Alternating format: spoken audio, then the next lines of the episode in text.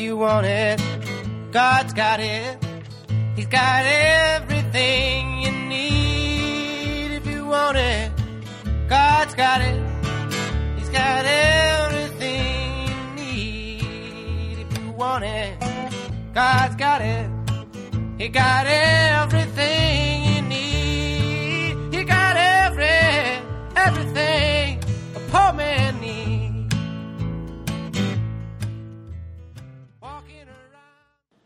Hey, everybody, this is John Campbell with the Like David Project podcast.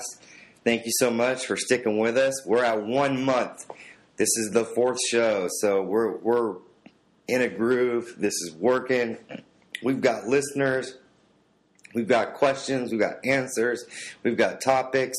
Uh, we've got followers on Facebook. This is uh, exciting. Um, so, thank you so much for listening and making this a success. Uh, I just wanted to beyond thank thank everybody. I just wanted to go over a couple things uh, for about the Like David project. Um, I wanted to open up the the Like David project to everybody. If you want to be involved, if you want, to, we're looking for guest hosts, guest uh, anybody wants to be on the show. Um, if you just want to come sit in and just kind of witness what's going on, uh, you're more than welcome. We record here on Tuesdays at about 9:30 a.m., 10 a.m., depending. Um, but Tuesdays morning from 9:30 a.m. to 10 a.m. we get started. Um, and uh, feel free to come by and, and just listen or uh, be a part of it. Uh, and if you got any ideas for the show, like always, um, if you got any topics or whatnot, just go ahead and go to the contact us on the on the Like David Project homepage, or send it to the Facebook account. Uh, there's numerous ways to send us a topic, question, idea. I'm not going to press too much. Last week I really begged and pleaded for questions, and this week I was I was starting to get nervous because we didn't really have many questions. Nobody was sending anything. We literally only had one until the night before, and then I kind of put out a post, you know, please send questions because we want to do the show, you know, and it does, you know, just anything. It could be anything. Why does God exist? You know what does he look like? Is he cool? You know, whatever. Um, and people responded, thankfully. Uh, it was a response to prayer as well.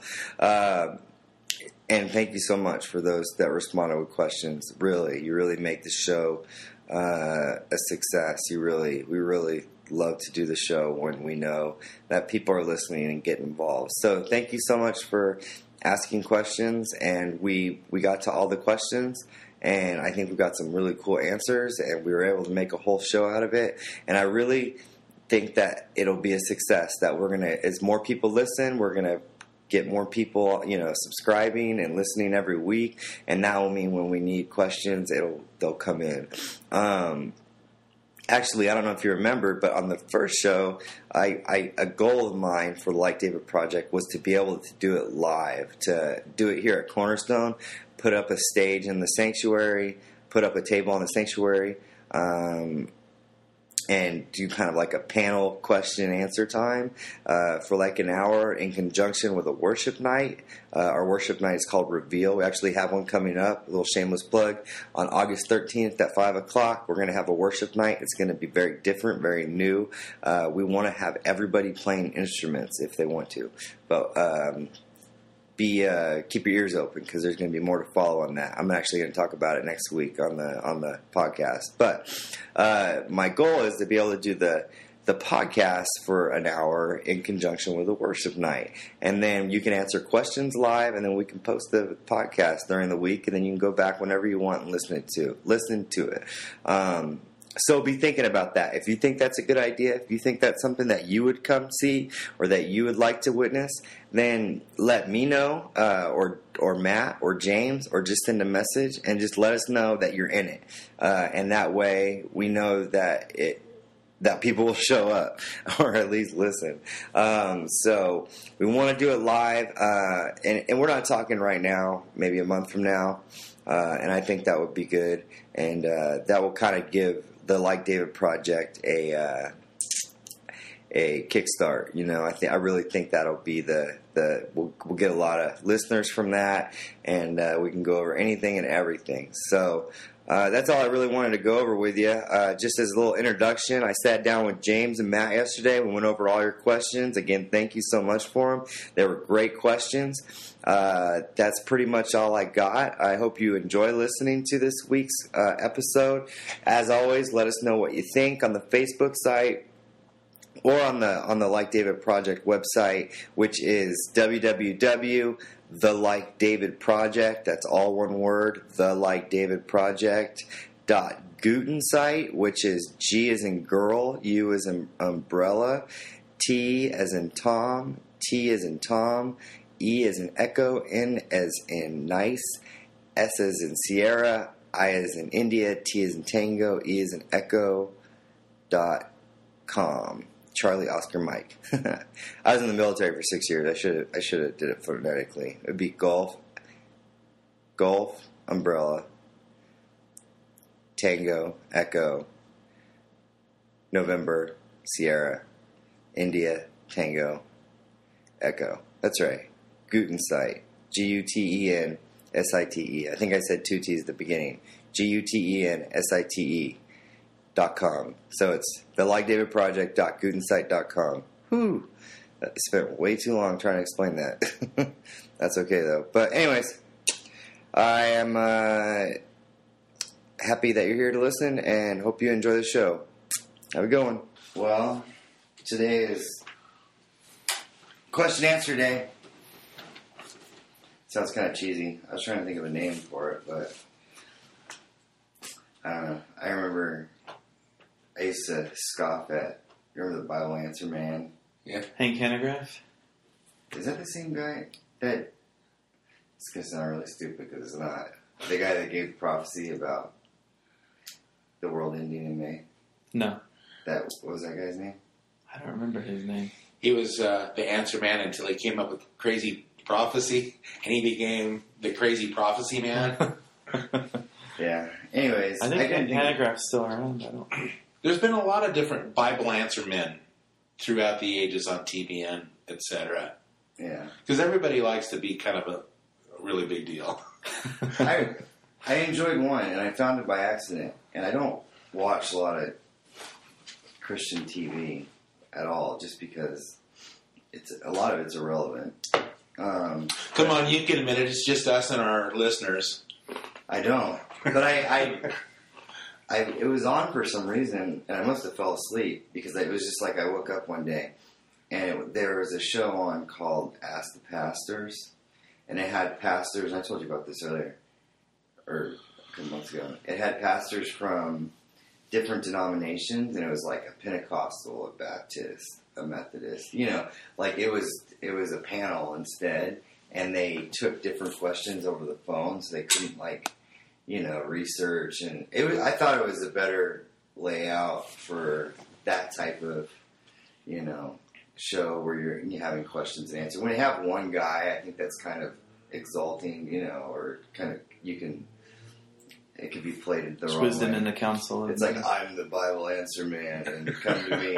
You know, Jesus died. Now I'm here. so if you have any questions, I'm the go-to guy. But a panel of people that realize they're from different backgrounds, and then they would discuss. And it was it was interesting for the 15 minutes I watched.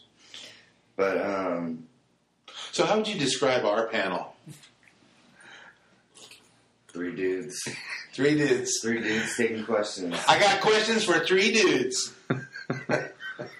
That's what. And you might have just come up with a, a brand new uh, title for There this is. segment of our show. Three dudes and a Rather than. Q and A, Q and A 3D. Three dudes in a question.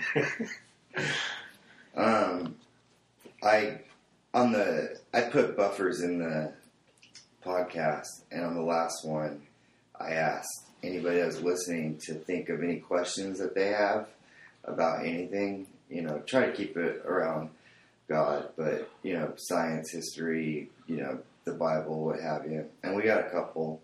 We got a few. Um, so I wanted to ask you guys some of these questions, and I mean, some of them are going to be easy, and we I can tell that it's not going to be like a half hour, but some might be a little bit more longer in length. And uh, we've never heard these questions until right now, right? That's right. So disclaimer, I sent you one, but I didn't get any until. I, the one I sent you was the only one that I got until last night. I think it's cool. I like going in just, you know, Not knowing, yeah, not knowing It's gonna because be raw. Yeah, yeah. right? Because that's that's the feature set of Q and A 3D. There, and I don't, I don't think there's anything here that's we can get in trouble in. Nothing too bad. Um, Oh, we'll do our best. First question is, well, the question was, should Christians read the Quran? And it was, I mean, that was basically the only question. Should Christians read the Quran? But I, I mean, I would re-ask the question and say, should Christians study other religions? Would probably be more appropriate because you could read a lot of other different material. Should Christians read the Book of Mormon? Should Christians? I mean, you could that can go different ways. Um, but would it be non-biblical for you to read another religion's text, holy text, if you will? Short answer, I would say, is uh, no. It's not unbiblical. Yes, I would be interested in reading it. I've never read the Quran, um, although I've had opportunities to, and I've I've looked at scriptures in it. But yeah, I think out of a desire to be more educated, um, to understand um, a, opposing point of views, um, I read works that are published by skeptic atheists, and so why would I not want to also get a better understanding of, of a, another religion? I, I wouldn't have any problem with it. I guess the fear might be in some people's mind that you read something like that and there's a risk that you might be converted to another religion Yeah. or if you read something by an atheist, you might you might lose your faith. Um, and I think if your faith is at a at a sort of baby stage where there's the it's potentially vulnerable, it might you might out of prudence not want to read it then. But if you've got a firm grounding in what you believe and you're able to to think about it and prayerfully approach something just for the purpose of understanding it better, I think there's a great value in it. Mm-hmm. I, I'd like to thank, if you're listening, the person who sent in that question. That's a good question, and thank you for sending that in to us. We appreciate that. My thought is, as Matt was talking about reading different things and being open, and except for not being open to the fear that we might be corrupted somehow, the thought I had was it's the Holy Spirit that leads us into all truth. And even before we never opened a Bible, there was that Holy Spirit drawing us. I, I think we've all probably experienced that before we accepted Jesus or before we ever really read our first chapter in the Bible. There was something inside our heart that was drawing us to to the Word of God and to to Jesus. And I know that for me, when I read the Bible, I can just read the words and I could read a whole page and say, What did I just read? I have no idea. Uh, whereas if I approach reading the Word of God by saying, Holy Spirit, would you speak to me through your Word? And as I read the Word of God, then that's when the it, it's like it the light shines on it. It's illuminated all of a sudden. It all of a sudden makes sense. All of a sudden, I begin to understand things or read things that I've never read there before. That's why, after many, many years of reading the Bible, you can still approach it uh, and learn something new. So I think if you apply that concept of it's the Holy Spirit that leads us into all truth, I think we can we, read the the Quran or or read you know Confucius. I mean, we could we could read anything, and we would know kind of in our knower, we would know in our heart and in our spirit if we're reading something that's truth or something that's not truth. And so we don't. There's no need to be afraid. And I, I think it's it's not you learn something from looking at other religions or looking at and it it goes hand in hand. I've been watching a lot of anti Christian or anti Jesus documentaries on Netflix.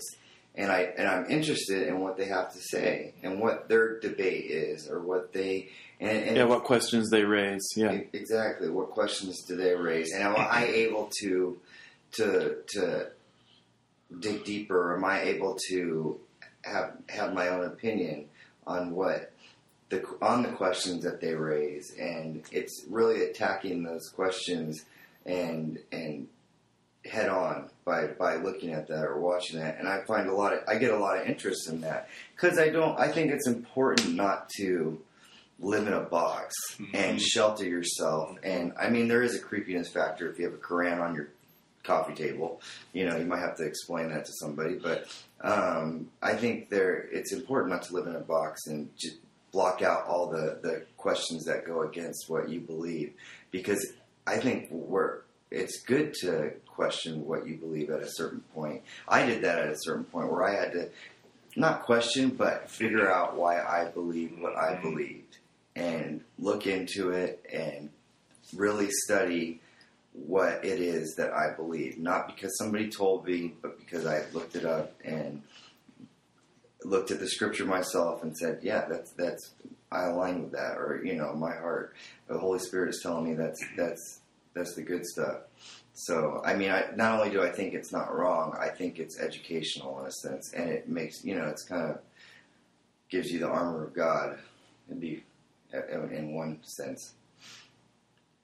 I think it's also important to to know why you choose to reject something as well, mm-hmm. and not just just follow, um, as you said, not just to to follow what somebody else says, but do you know why it's wrong? And, and you know just a, a, cursory little bit of research into something to improve your your understanding.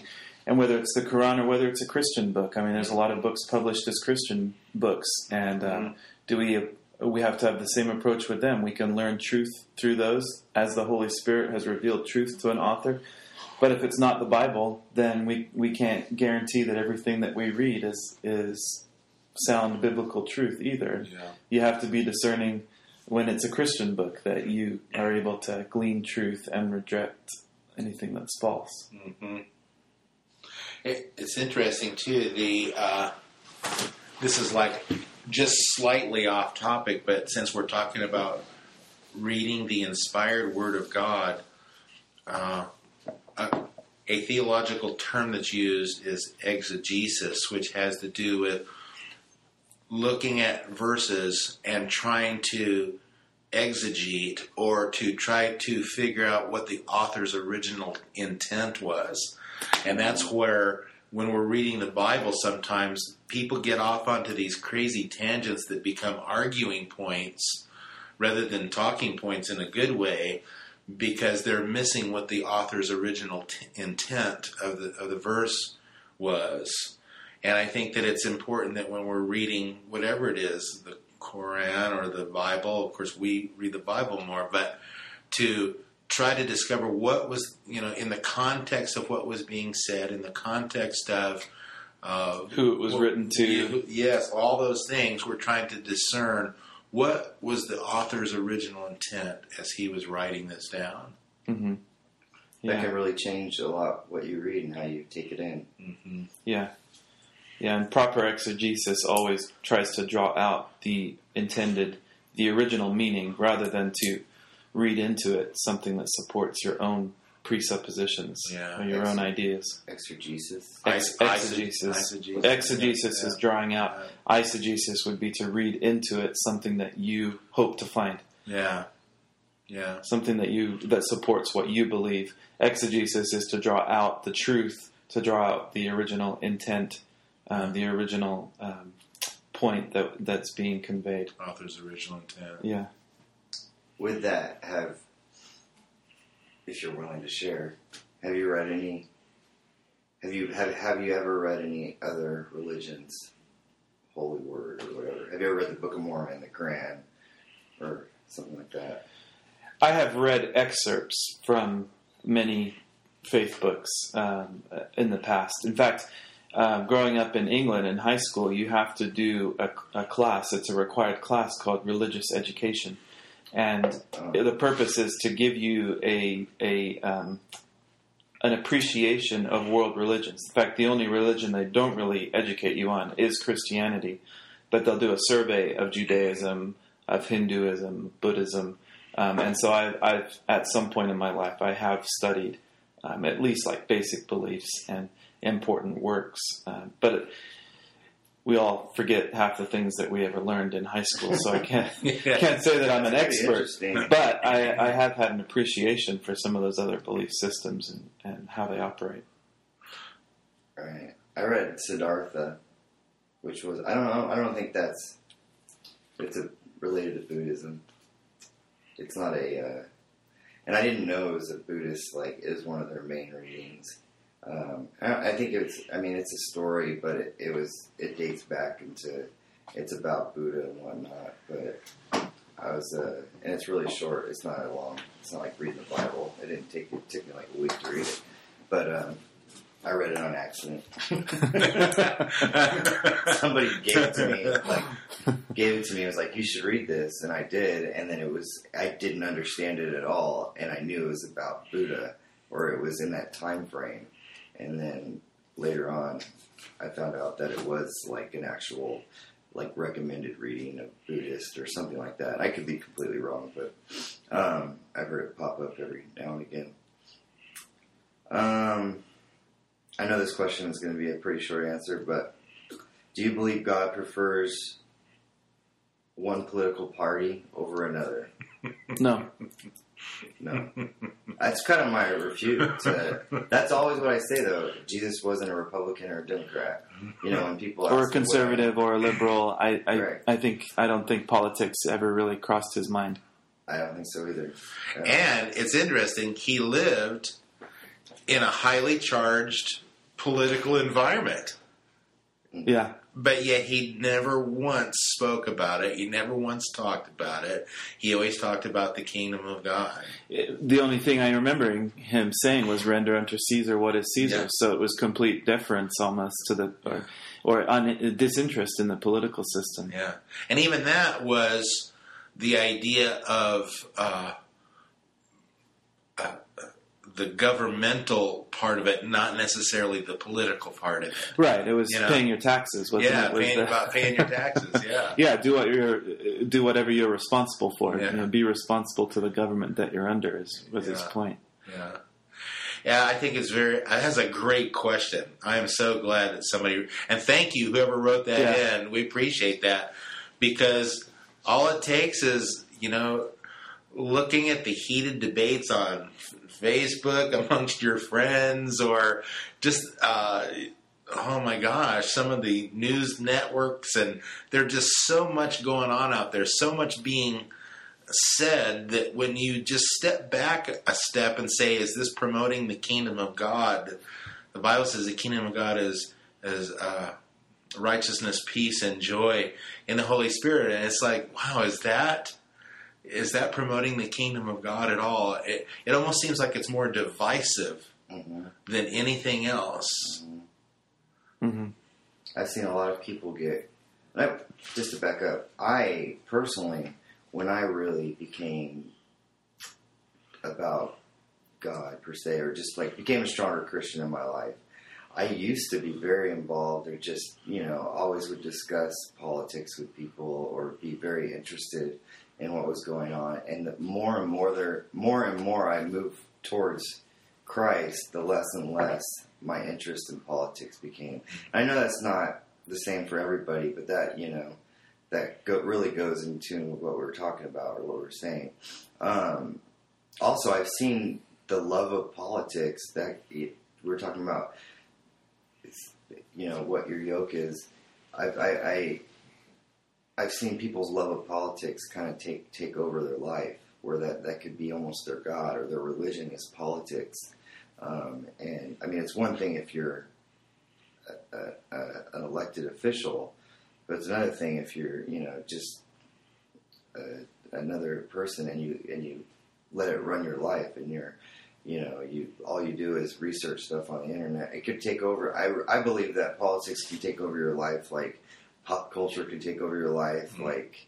You know anything else Yeah, can like You know, addiction an could take over. It can be. Yeah. And I've seen it in people where they are addicted, and it's you, know, there's a couple people that come to mind that, I mean, send me emails ev like four times a day, like about Mhm. what Obama is doing or not doing, and or you know, and it's just like, and I know they, and that's all they talk about. And it's, that's not. I don't think that is something that is very Christian. Delete. Delete. Delete. Delete. Yeah, Delete. Delete. oh, I know. I do. I do Yeah, delete yeah, every okay. day. Yeah. You know, and uh, let's talk about the balance a little bit for a second, because I think that's an important point here. If anybody, this, excuse me, editing, Edit this out. I thought you meant delete the delete the podcast. segment, delete the email. Yeah, email. it took me a second, but I realized what you were saying. It's like, man, that's kind of harsh. Delete. Uh, no, here's my point. Um, I, first of all, uh, Christians can en- engage in politics. There's Yeah. no, obviously, there's no restriction on that, and our Christian worldview should be informing our decisions and our thinking. And so, in that way, Christianity determines can uh, can have an effect on the way we vote or the or the decisions that we make. What is wrong is if you try to align Christianity with a particular party's doctrine and say this party is more Christian because I, I fear I, I fear that when you make that decision, when you're trying to match your Christianity to your politics, that's where there's a problem because then your Christianity is subject to the party politics. right. But if your Christianity can inform your decisions, because it, it should, it should be that important important enough that it helps us to make decisions and, and tell us, you know, discern right from wrong in a given situation. That's important. So a Christian should actively engage in politics and stand for policies that are Christian and that, that match their worldview. But here's another danger. People are very fearful of the effect of policies and fearful of of uh, decisions that are made in Washington D.C. And yet, the Bible is very clear that there is no law that guarantees our salvation. Yeah. So, just having a Christian, you know, in quotation marks, you couldn't see my air quotes there. Yeah. Just having a, a Christian law in effect does not in any way guarantee the salvation of the nation. It does not in any way guarantee that people will oh, be more righteous because of it. Because we all know that people will try and circumvent the law no matter whether it's a good law or a bad law. There are ways around it, and there are characteristics um, that, or there's a characteristic in people that they try and rebel against that. Um, but my main point is that laws in and of themselves can never make us more righteous or, or guarantee our salvation. So we have to be very careful how we approach things. So if someone is sending you emails, um, you know, I, I, without passing judgment, I would like to know motives. Are we scared? You know, because I don't, well, I don't believe that we're supposed to live in fear of these things. Mhm. Um, and I don't, I don't believe that we should doubt God's ability to work in the midst of a situation that we may not like very much. We don't get to have things all our own way. Yeah, that's one- one of the deeper lessons of the, the Bible is that we don't get everything that Yeah. that we want. I just think a lot of the emails that come that are pass this on to 10 of your friends or the nation's going down the toilet. You know, I think a lot of those are maybe well intentioned, I've just become aware of this. Yes, And I want to make sure that everybody else is totally aware of it. absolutely. And part of the problem with that is the spin. You know, you start looking at. There's a lot of stuff that gets passed around through emails and internet and stuff that, when you look into, it, you find out it's actually a hoax or an urban myth anyway, and it's not really truthful. And so, anything that has politics at all to do with it, you kind of wonder what the real truth of the situation is because there's such an infighting and such a political pressure f- for things that you wonder how much of that is really truth anyway. I think I think it comes the the bottom line comes down to the person behind it. Mhm. You know, it's like I do believe that there are some people that are probably called, just like some people are called into ministry to pastor a church or be a worship leader or be a children's leader in the church or whatever. I think there are some people that are called by God into the political system to serve the community and to serve the city and to serve the nation. And I think that it can happen that there are people who would actually have a call of God Yes. on their life to be that, to be who they are, and to do what they do. And it doesn't really have anything to do with the policies and stuff as much as the it's the integrity and the character of the person. Uh, and I think that's where we see a lot of crazy stuff happen in the whole political realm. Is you think this is a person of integrity, you th- you know, but we see that in ministry uh, Yes, in, in business as well, business, ministry, Yeah, and the bottom line is, what kind of person is Right. this person? right. And and and when I said what's the motive behind you know those emails, that's what I'm getting at. Yeah. Where does it come from? What was? Why did it start? Yeah, Yeah. it's important. And if you don't know, just as if you don't know what the Quran says, and you're not, Yeah. you know, uh, how can you speak against it? I would almost rather you know ignore it if I'm Yeah. if I'm not certain. Yeah, or just say, you know, I don't know about that. Yeah, yeah, I don't know about that. yeah. Ready for the next question? Yeah, baby. Sure. You call me baby? Yeah, baby. Um, this is the one that I sent you earlier in the week. How do I bring, the question is, how do I bring clarity to the idea that the Bible is a myth and not to be taken literally? It's a two parter. And is it possible that all religions and science tell a similar story, but Jesus is the difference? A path to God. I think the question is trying to clarify: Is the Bible a myth or not? Is that the clarity that has to be brought? Um, is the Bible a myth, or is it something that is reliably speaking accurate truth that we can trust in? That's how I read that question. Is that is that what? How do I bring clarity to the idea that the Bible is a myth and not to be taken literally? That's the question. I think that there are. Uh, I think that's an argument out there against Christianity and against the Bible by people who will say, you know, we will say, uh, "Well, I believe this and I believe that," and they'll say, "Well, what do you believe? Why do you believe that way?" Well, and we say, "Well, because the Bible says it." Because we believe that the Bible is the inspired uh, Word of God, written over a, a long period of time by a whole bunch of different authors, all bringing forth the same theme and the same idea. Therefore, we believe that it is actually the heart of God.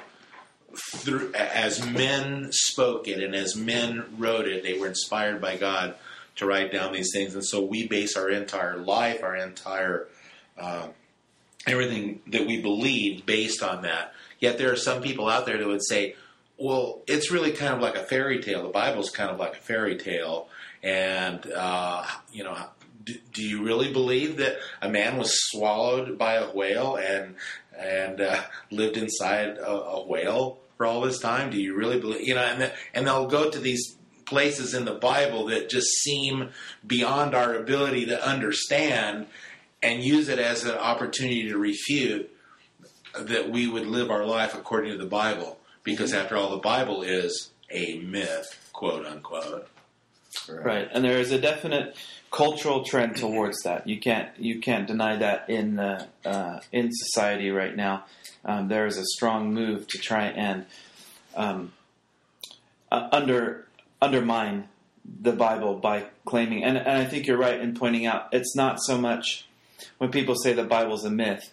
There are extremists who would say, well, Moses wasn't real, Abraham wasn't real, Jesus didn't really exist. But I don't think any serious scholar could ever agree with that because there's enough uh, certain certainty in the text. There's enough of a background. In fact, the Bible is one of the best documented uh, works of literature in the world. And so, if you reject the Bible on that basis, you're ignoring our entire uh, structure of history and archaeology and uh, academics that would agree with any other work out there except for the other one that's called too. the Bible. And there's other texts from that time period that give clarity to the Bible or give Like histor- historical right, writings. other and, yeah. doctrines that's not the Bible that speaks of things in the Bible that brings you know that would make it even that It's much like outside refute. outside right support for the Bible. It's not just based on what it says itself, but there's Right. there's documented support for it that is extra biblical.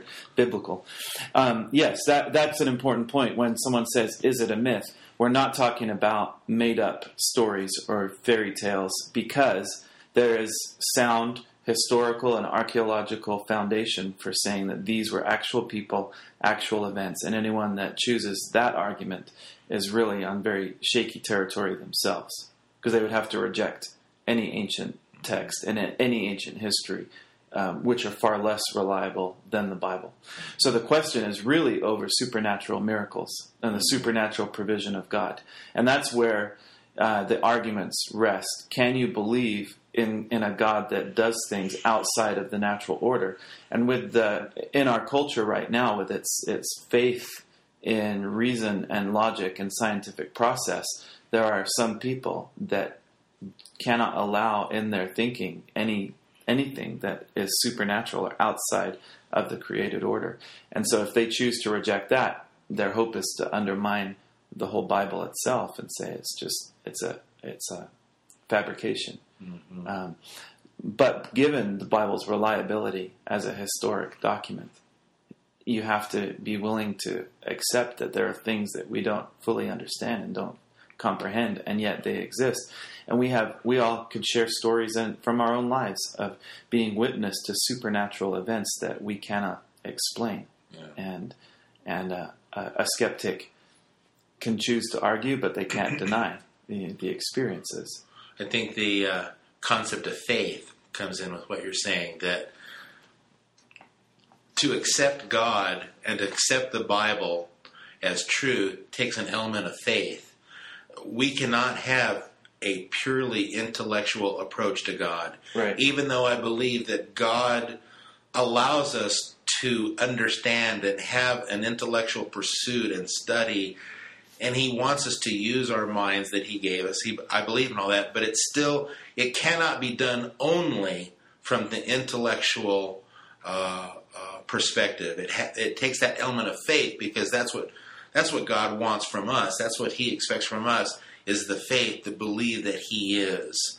The faith to believe that he wanted to communicate to man, and so in the beginning was the Word, and the Word was with God, and the Word was God, and therefore it was written down that we might have a written logos, a, lit, a written word that we might be able to experience who he is. But it takes faith to do that. And I just don't think that our approach to God can be done purely intellig- intel- uh, intelligently and uh, and logically. It has to have the element of faith in it. Yeah.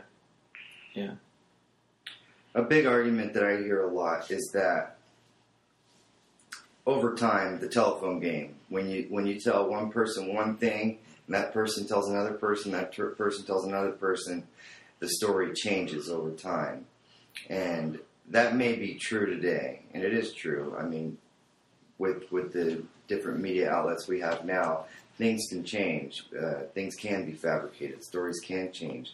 But in that day and age, there was no internet, obviously. There was no telephones. There wasn't a, a big gossip chain like that. Storytelling was taken seriously.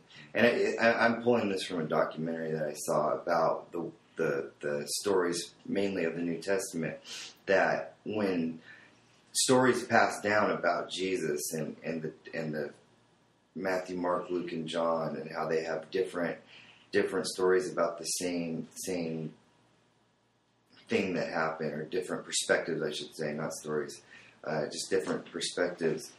Uh, those stories were, or the the way they, those storytellers, because they are storytellers or, or fact givers, or however you want to say it, uh, when they when they write when they put it down on paper and give it to, and disperse it, they're not the only people around them that were witnessing Jesus. They weren't the only people that that had descendants that followed Jesus Christ. And so if they put anything down that was false or fabricated, it, it was definitely a, a custom in that day and age to resolve that or correct. Yeah, yeah, resolve that that that that doctrine.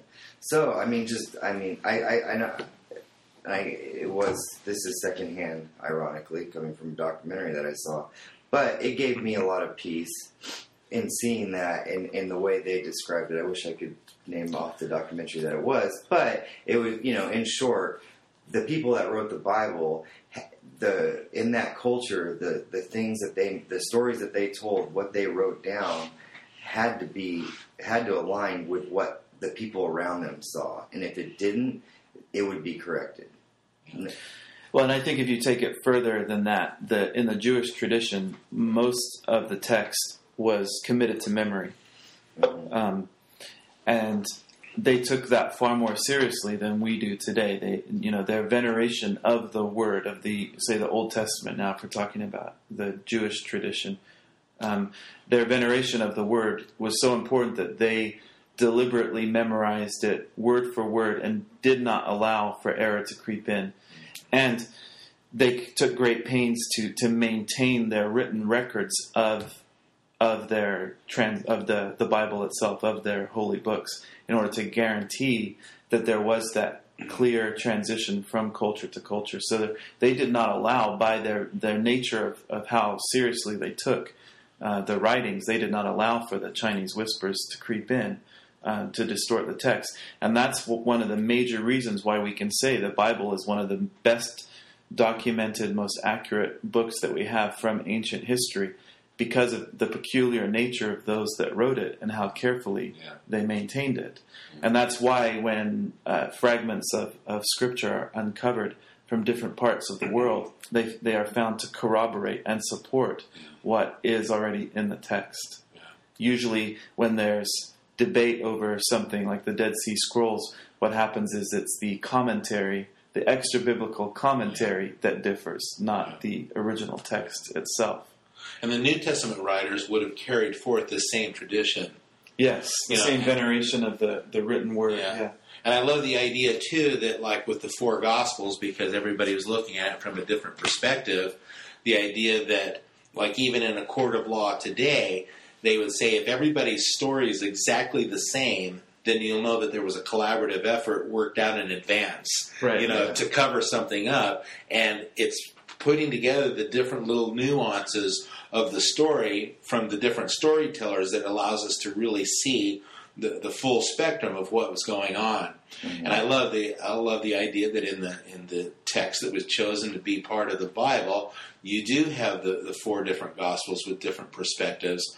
And one of those actually being Luke, the doctor, who would sit down and apparently wrote his later, after the other ones were already out, to say, you know, I have decided to sit down and write so that this might be fully documented from the perspective a, of a very meticulous, very thoughtful doctor type person who is used to documenting things to write that down, but then not only to stop there, but to continue with the book of Acts and to carry it on into the to the writings of what was going on in the early church.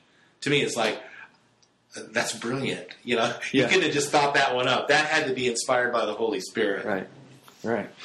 And getting back to the to the question we were asked on on uh, whether it's a myth and whether it should be taken literally as well, I think that that's uh, another aspect of this that that we should talk about. Um, do you read the Bible literally, word for word? And I think you have to be very careful how you approach that concept because the Bible was not written in English.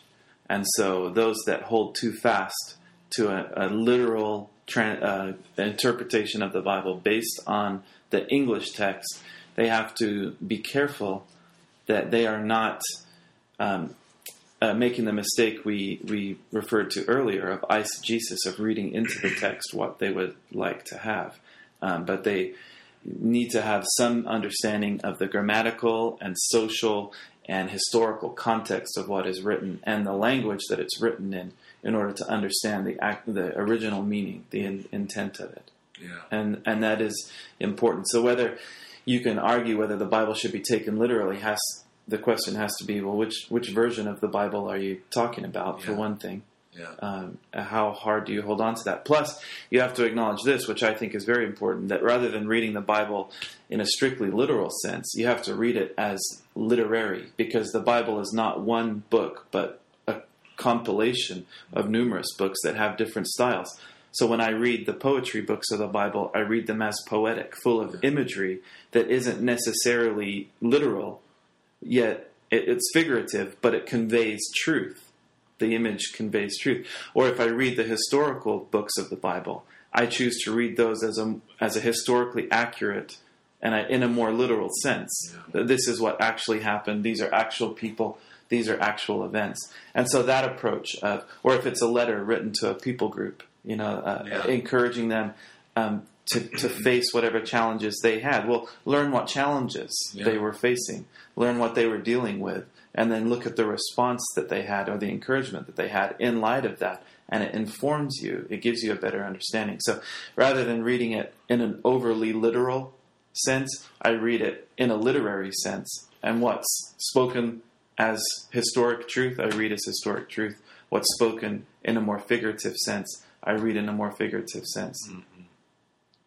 Does that make sense, or am I in dangerous territory Ah, I love with some I love it. people? I think that's really good. It's bringing up questions myself about the Old Testament and the rules of the Old Testament. And I think it would be obvious that slavery is wrong. And I mean, there's a lot of things that, that happen in the Old Testament that aren't applicable today. But it does mention things that are applicable today. Is it, and this is purely a question, it, it would not can we use the parts that are applicable and then say, hey, the Bible says we shouldn't do this, but you know, and it's something that's applicable. Say, okay, for example, tattoos. I was just thinking that same example. say in Leviticus, I If think the Leviticus says, "Do not mark your body" or something along those lines. Yeah. and people have used that to say you shouldn't have tattoos, and but just in you know scriptures before and after, it's crazy rules that we would never follow uh, today. Even in the most fundamentalist Christian churches, they don't. So, but some Christians would use the the tattoo scripture. But they wouldn't stone an adulteress, for example. Yeah. You know, they would say Right. you can't tattoo your body, but they would they would not follow the commandment to stone the adulteress. Yeah. My Right. question is, where's the line? Like, does it we not take anything in the Old Testament literal, or you know what what do we, what don't we? Well, that's not a question of literal as much as application. Right. You know, which which laws are universal and are always applicable in every given situation, and which commandments and laws have a more um, local Yeah. flavor to them and are applicable to a certain people group in a certain location, dealing with certain uh, uh, surroundings. Yeah. Mhm. Which reminds me of Jesus kind of bringing the answer to that, of saying that. Uh, uh, I came not to say how did it go? I just I just lost my train of thought. Abolish he came to law. he came to fulfill the law rather than to Abolish uh, it. yeah, and he seemed to spend a lot of his teaching time speaking to the things that were the law, like the letter of the law, but bringing forth the idea of the spirit of the law. So I, you know, that's a good question. Like, where do we draw the line? I think I think we have the Holy Spirit to lead us and guide us to know where that line is, because there's some things that we would do uh, just because of the letter of the law but then there's other things we wouldn't do. And I think that when we, I think that when Jesus came, he came to create something new concerning the law. Not that we would ignore it all, but we would have a greater understanding of how to apply that to our lives in a non-legalistic, but yet a helpful way. Yeah, and, and for example, much of that uh, that law of Moses that John brought up, the commandments about um, which things you can and cannot do, they were for the purpose of making the people righteous before God. Whereas Jesus, in his death and resurrection, provided righteousness for us, and we're no longer um, we are no longer uh, uh, required to maintain that same level of ceremonial ritual in order to provide righteousness for us. Yeah. But he has become righteousness. Yeah.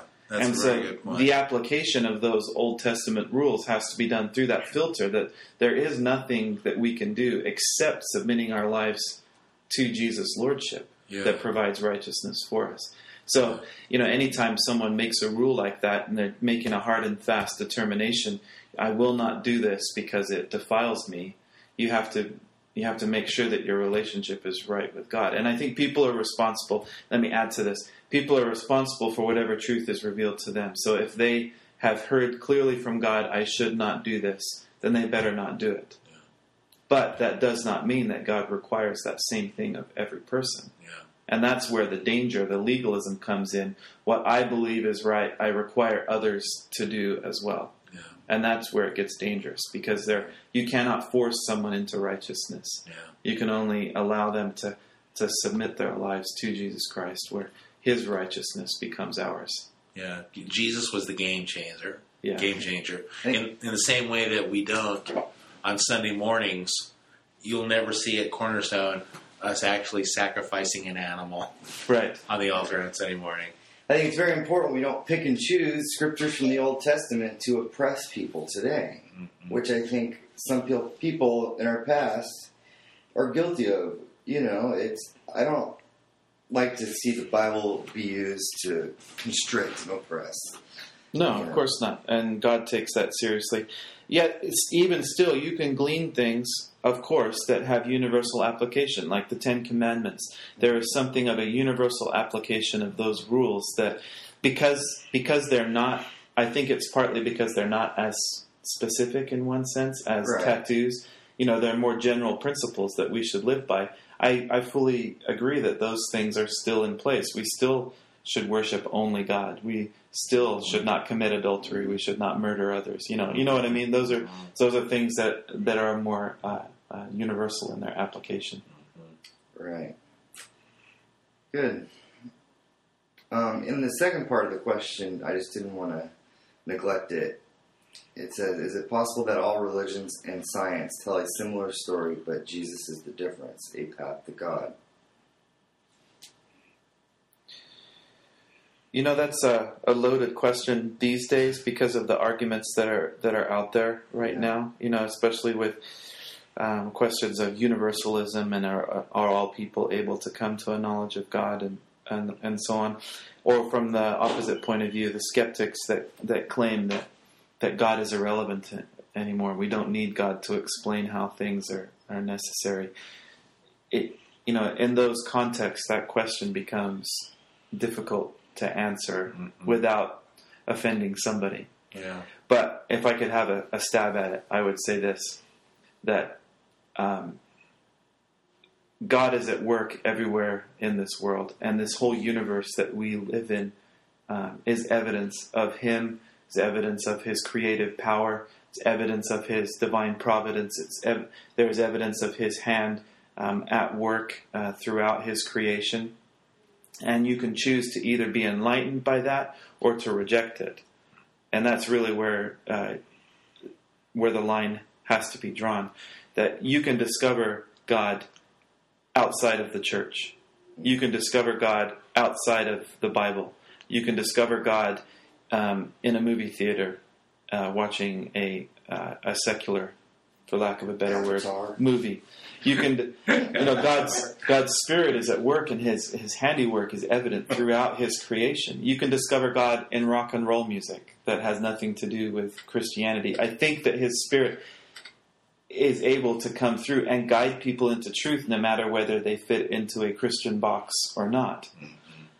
So, in that sense, does some other religion have a handle on a truth that expresses truth about God? Yes. Does Confucius, in his in his secular wisdom, inform us with some aspects of truth? I would say yes. Mm-hmm. Confucius said, "A wise man has more questions than answers." Mm-hmm. I believe that's true. Mm-hmm. you know, I believe that he discovered something of truth. There's also things, and I don't know him very well. I'm sure he taught some things that we would we would reject Yeah. as not true. Yeah. So, is it possible to to understand something of God and not be a Christian? I hope so. I hope Yeah. that God's Spirit can get through to people no matter where they're at.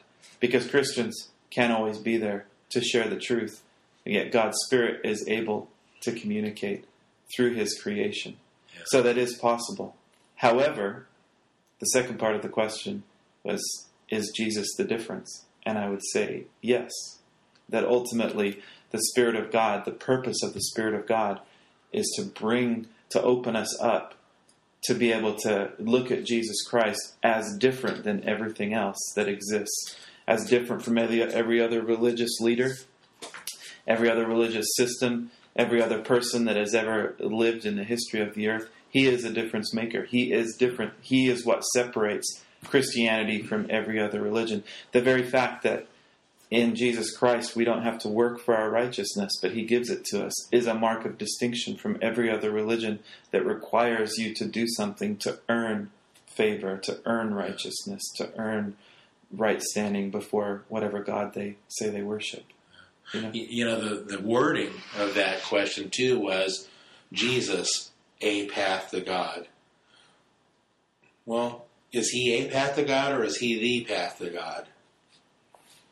You know, eh, his according to his words, there's one mediator between man and God, and that's the Lord Jesus Christ. You know, it's Right. like it's like we come from that that perspective, yet there's this concept out there that's called syncretism, which is the idea of I'm going to take a little bit of Buddha, I'm going to take a little bit of Hinduism, I'm going to take a little bit of Christianity, I'm going to take a little uh, internet savvy, you know, I'm going to put, I'm going to bring a whole bunch of things together, and that's going to be that's what I'm going to believe God is. Right.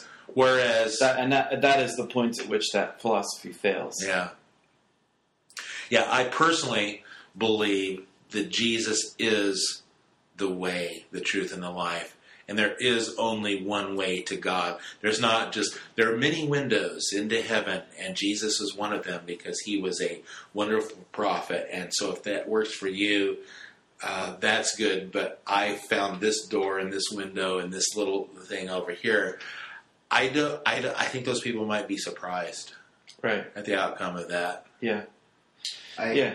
I still think that you can experience God though outside of the church or, or Christianity. even. Absolutely. I like how Rob Bell put it. How he he was saying that when a person you know has their first child, that he believes that they're experiencing God and what they're feeling, or seeing the Grand Canyon for the first time, or uh, getting married. That those are all God moments, whether you believe in Him or not, and that most people in the world just need to be shown that what they are experiencing is God, not that. You know, Love that. Which is a good point. Yeah, God is at work throughout this this world. All And things are spiritual. All things are spiritual. In fact, I even love in Revelation three where where that famous phrase of of where Jesus is knocking on the door, and if you open, He will come in. And a lot of people personalize that as the door of your heart or Yeah. something. Yeah. But if you read that that in context, it's the door of a church. Jesus is actually outside of the church Mhm. while everybody is in there worshiping and having their meetings and enjoying their fellowship, and Jesus is outside knocking, hoping to come in. And I think that puts it should change our perspective a little bit. God is at work where He needs to be at work. He's with the poor. He's with those that are in need. He's with the oppressed. And our job is to go reveal where God is in their lives and reveal where God has been working to people Yeah. so that they understand things better. And there are many paths that can lead people to God, Yeah. as many paths as there are people Yeah. with their various experiences. But ultimately, they are brought to that point where they have to uh, reconcile themselves to Jesus Christ. Yeah.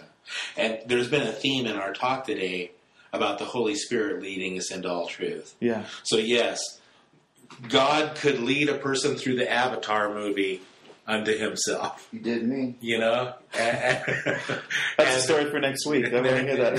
yeah, yeah, yeah. It's like I when I when I, before I became a Christian, I went to see Jesus Christ Superstar. You know, the movie you know, and it's just like, oh, it just impacted me, and I just was open to Jesus that gave His life.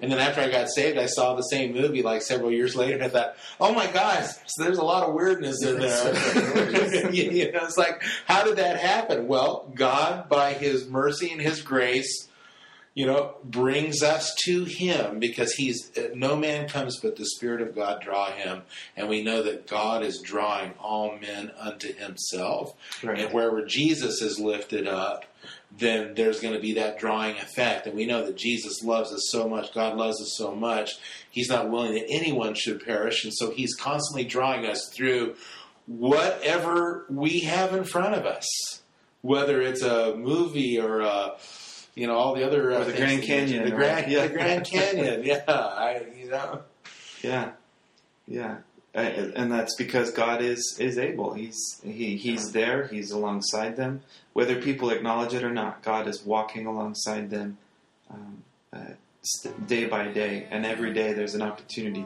to, to, to learn more about Him, to to find discover more truth. yeah. God's got it. He's got everything you need if you want it. God's got it. He got everything you need. He got every, everything a poor man needs. Walking around like a vagabond. Troubles are on your back. Looking for money, looking for friends, and you don't know who to ask. If you want it, God's got it. He's got everything